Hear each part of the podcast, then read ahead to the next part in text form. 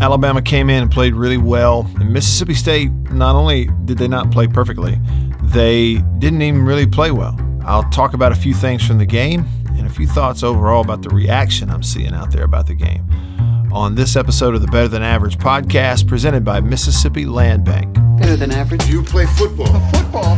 Oh, no. Juggernaut of a podcast. Better than average. It's Like a radio show that's not on the radio. Coach, it's a great day for you, huh? Yeah, it's better than average, I'll tell you that. And here's your host. American hero, man of few words. You're not a liar, are you? Wyatt, I am rolling. There have been a couple questions about uh, Alabama's defense, their scheme against the air raid in this game, and I'll just I'll touch on that real quick. It is not. I mean, it's a slightly educated opinion on it.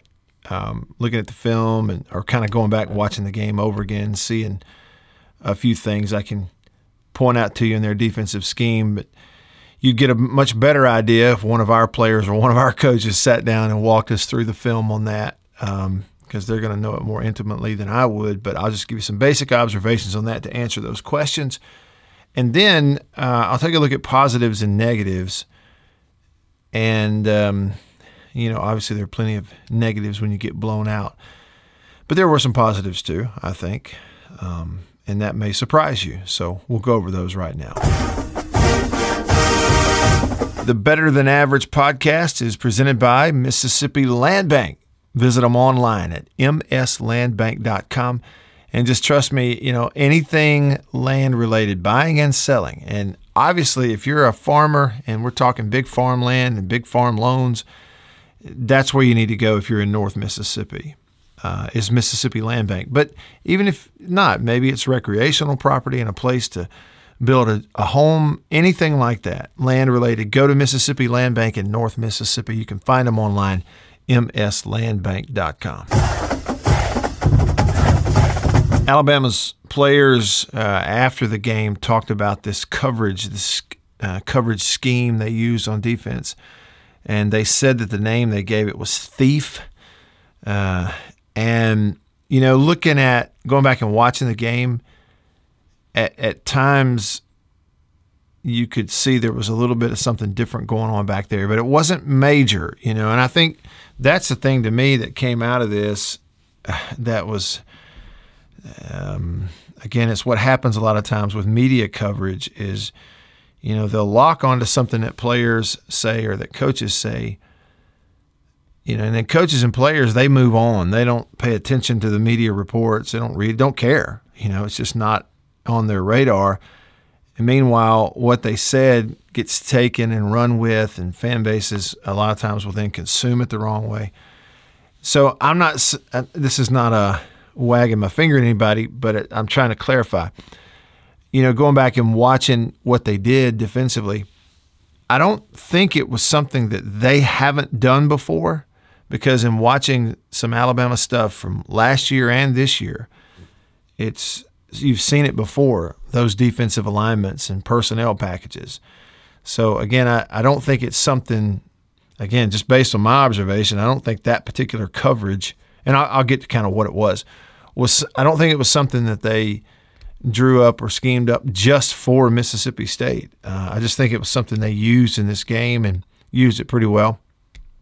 And what I'm, I, I again, I don't know this. I'm not in their meetings, but one thing they did, they used a lot of single high safety stuff, but they played a little more man than some other teams have.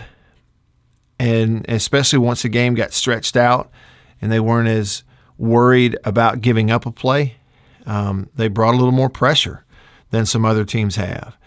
And I don't think State really handled it that well. And that's one of the things you got to do in an air raid is you got to handle the man and the pressure when you do get it, um, or else it'll kind of spin back the other way on you on this thing. Um, so a lot of that's personnel and otherwise. But they they did that some of the game.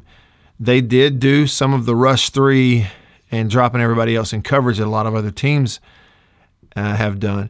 But then they mixed in, like I say, a, a little more man throughout the game. And then that I, I assume I'm just assuming that when they are talking about they had a coverage called thief, um, they pointed out the the first Jalen Battle interception where he went over the top and intercepted the corner route that you were trying to throw uh, to the left to the Mississippi State sideline side of the field.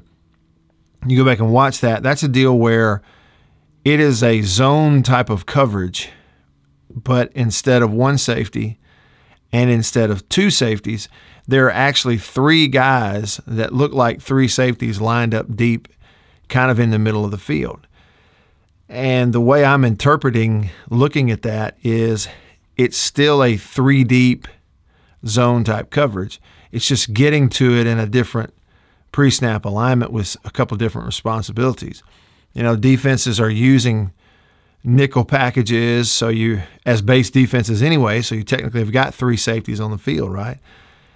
And we think of cover three as a lot of times, you know, typically, historically, cover three as a free safety in the middle of the field who's playing deep zone, and both corners dropping into deep zones. There's your cover three deep. If you were to look at it left to right, the left corner's got a deep third, the safety's got a deep third, a center fielder, and then the right corner has a deep third. And there's your one, two, three deep, right? So corners dropping, one safety in the middle, all, everybody else underneath in zone. Well, it's almost like they're doing the same type of thing, but the corners are staying up and playing sort of like a flat underneath type defender with safety help over the top. So you have three defenders that are, if it's hard to describe it without showing you, but you have three defenders, like three safeties lining up deep in the middle of the field. One in the middle of the hashes, two other, you know, on either side of him, but they are responsible for the deep thirds and kind of splitting off on the snap. And the corners are staying up, but will turn and run with guys if they're not threatened underneath in that zone coverage. I think that's what led to the first interception for the corner is he was Will Rogers is thinking he's going to be a, a, zone corner, therefore, you know, he's going to drop and try to stay on top. If nobody threatens him underneath there, then we might get a back shoulder. Maybe it was a zone, maybe, and he thought it was man. I don't know. But there was a guy on top of that route, and when he tried to go back shoulder, the corner's already thinking I'm going to stay underneath, and so he just stopped and caught it right because he wasn't trying to stay on top of the receiver. So I think there was some confusion there, you know, in in what they were seeing. Um, the the second interception, I think because of that alignment, uh, Battle's one of those safeties, but he was on that left hash area.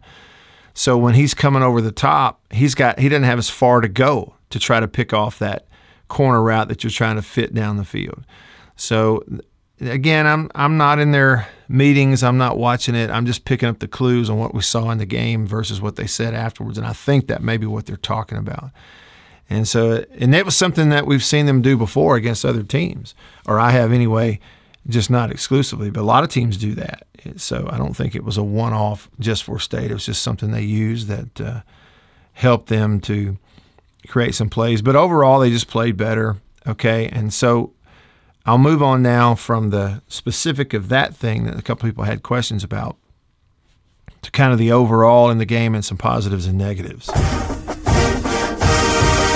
The overall story of this game is one team have a, had a huge talent overall roster advantage throughout its depth chart. When you look at first, second, third string guys collectively in all three phases of the game, the you know the 65 or 70 or ever how many it is that you dress out and travel collectively, there is a massive uh, difference in you know the talent level throughout the depth.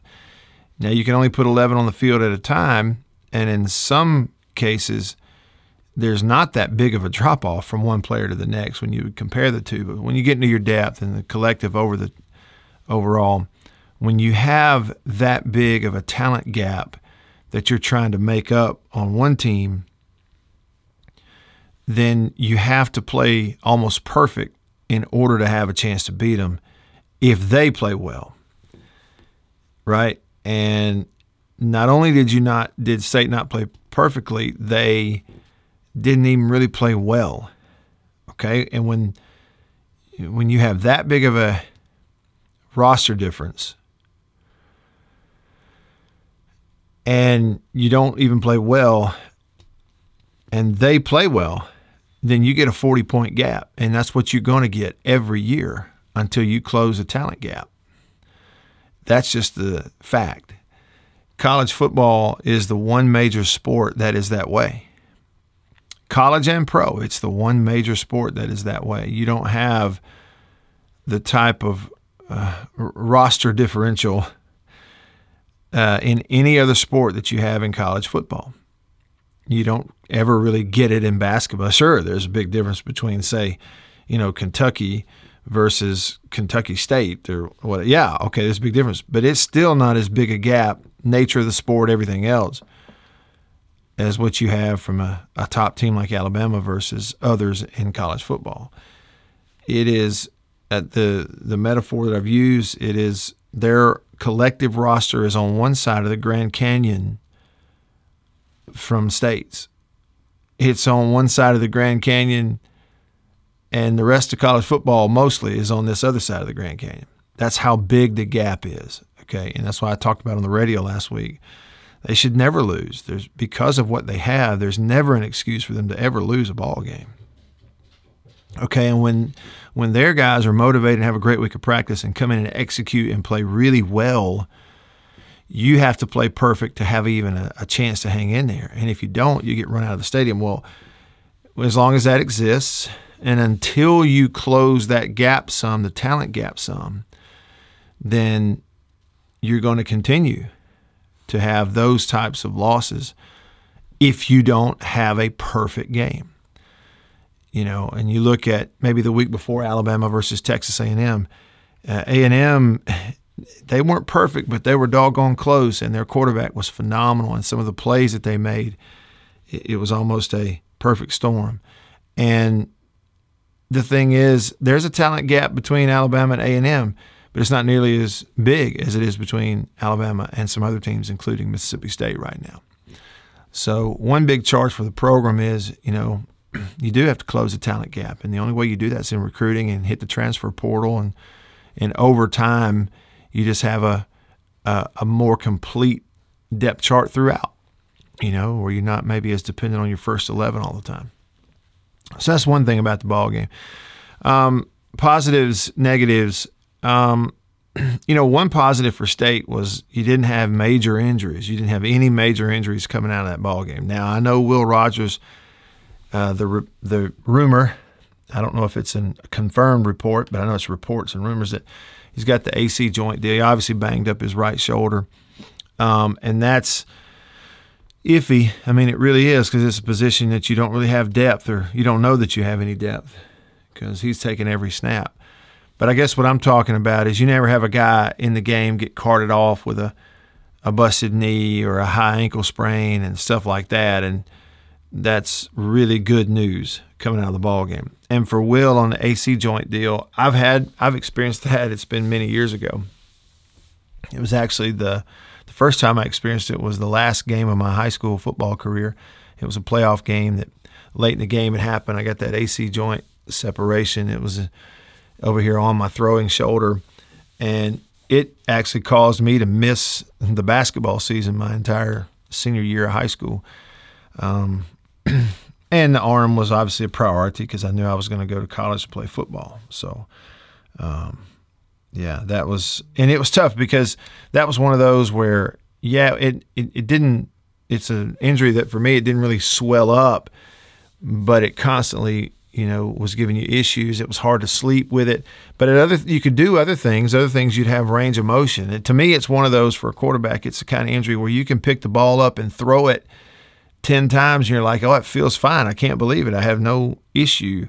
And then you reach down to tie your shoe and it just kills you, you know, and, and you don't, you just want to, you want to cry out because it hurts that bad. Just picking up something, you know, take a drink of water and it, and it cringes on you. Just move it just right. You never really know what's going to aggravate it.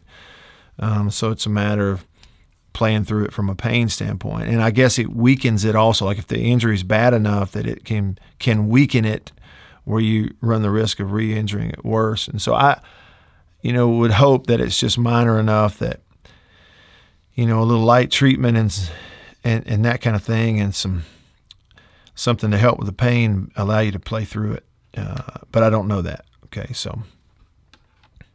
Um, so yeah, I mean, overall injury stuff. You know, you keep your offensive linemen, your corners, you know, your receivers. You keep those key guys healthy. You know, if Will goes and is able to play through the rest of the year, then I'm right. You didn't have an injury issue. Now, if he's out, then I guess you scratch this point in terms of the positives. Um, on, on the positives, um, you know, it was good to have a good crowd. You didn't have a sellout, but you know, it's kind of two different ways to look at it. Crowd was good. They were into the game, provide a good atmosphere for you at the beginning of the ball game. It's important because we're talking about closing the talent gap, and you had recruits there. You know, you want to kind of show off. Tailgating was good. Weather was beautiful. Uh, the day, all that kind of stuff. So, you know, from one perspective, I thought, you know, crowd did a good job. And then uh, another positive was Ruiz. You know, going forward, I think it's huge to have Brandon Ruiz. You do have some winnable games left on your schedule, and the fact that he's back and he just went three for three and hit one fairly long field goal in the game.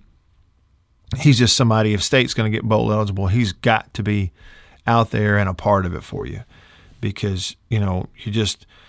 It's a year where you're you're you're getting better on offense, but you're not going to be consistent enough to go down and score every drive offensively. You know, th- complete it in the end zone.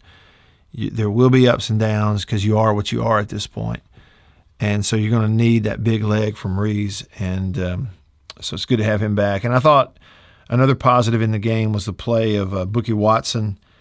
He was really good there on the defensive side for you, led you in tackles and physical there at linebacker, and you just you're gonna you need somebody like him that in the second half of the year to sort of step up and maybe become a bit of a star for you. You know, he had a big game against Texas A&M also.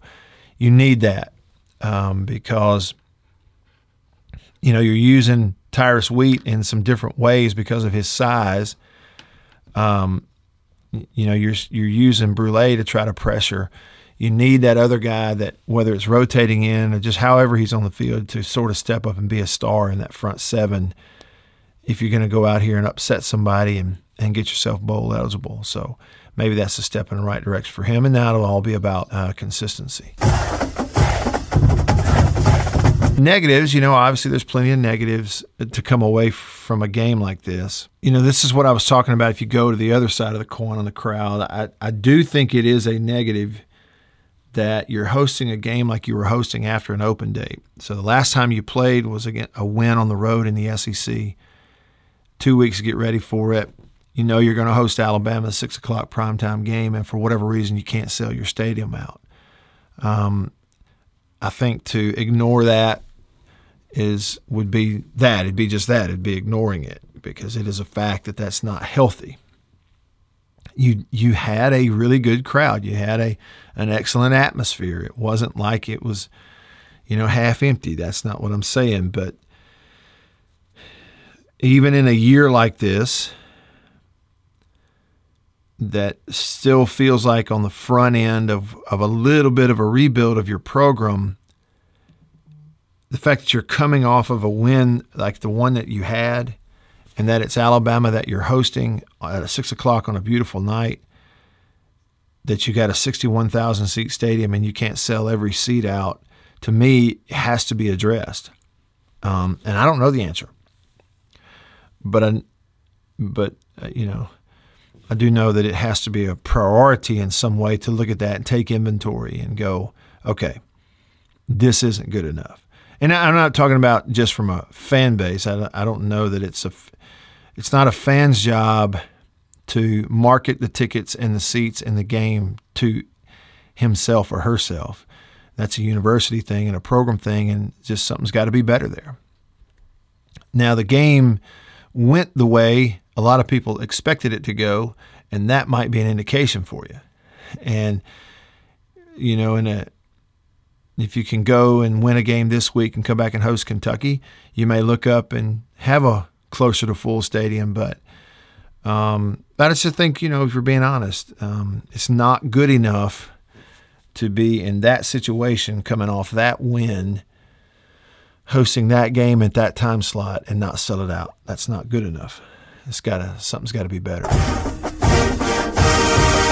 I'll be honest with you. I think another negative coming out of the game has been some of the reaction, whether it be from some media or from some fans. Now, I don't really myself get to consume much of the media reaction, but having a radio show and you know we get text messages and phone calls and comments on live streams and stuff like that, and then I get direct messages on Twitter a lot.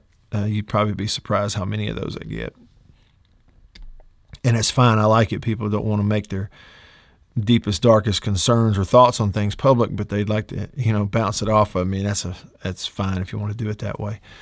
Uh, and talking to people and otherwise, but I kind of felt this on the radio show yesterday, and then based on some of the stuff I was told that other people were saying, I just simply don't. I don't get it. I don't understand the reaction to that game against that opponent from a few people that you would make a big definitive conclusion on the football team, you know, based on something that happens against Alabama.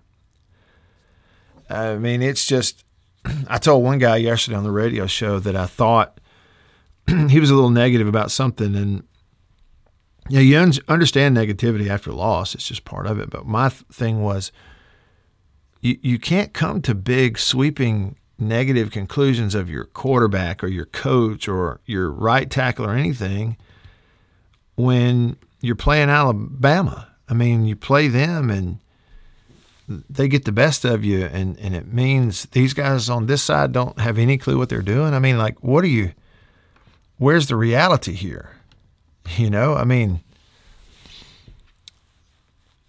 you, what credit are you are you willing to give Alabama?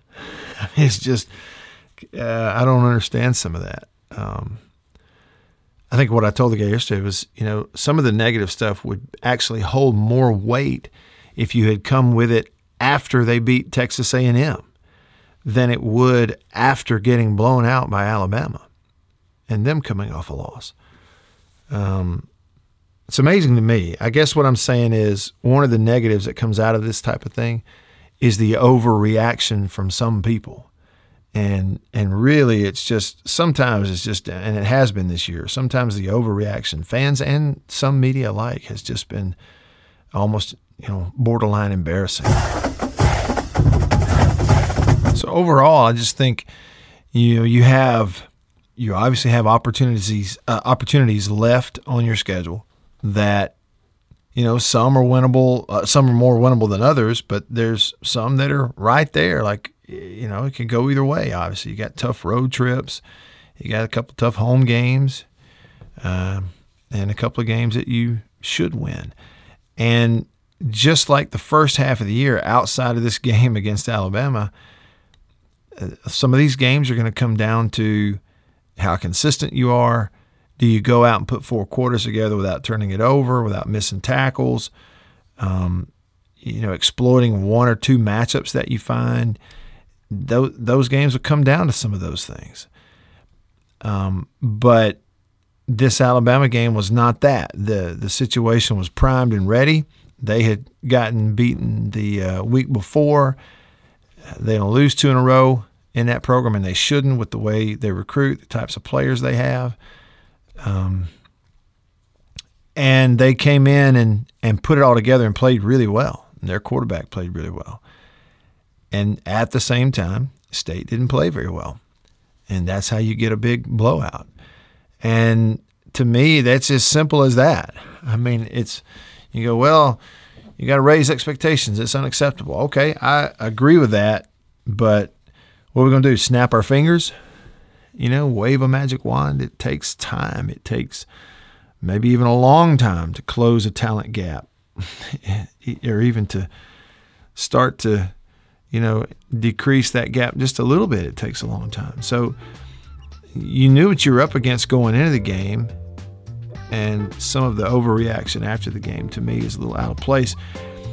I think they're going to be okay. You know, the biggest question mark is going to be obviously uh, you know how banged up is Will Rogers. You can't afford to lose him, and uh, you know, if he's able to play through it and, and be relatively healthy the rest of the way, you got some winnable games. All right, so that'll wrap it up for episode 16 of the Better Than Average podcast. Thanks for tuning in. This show is presented by Mississippi Land Bank, and I hope you'll let them know that you heard about them here and check them out at mslandbank.com. I'll see you on the next one.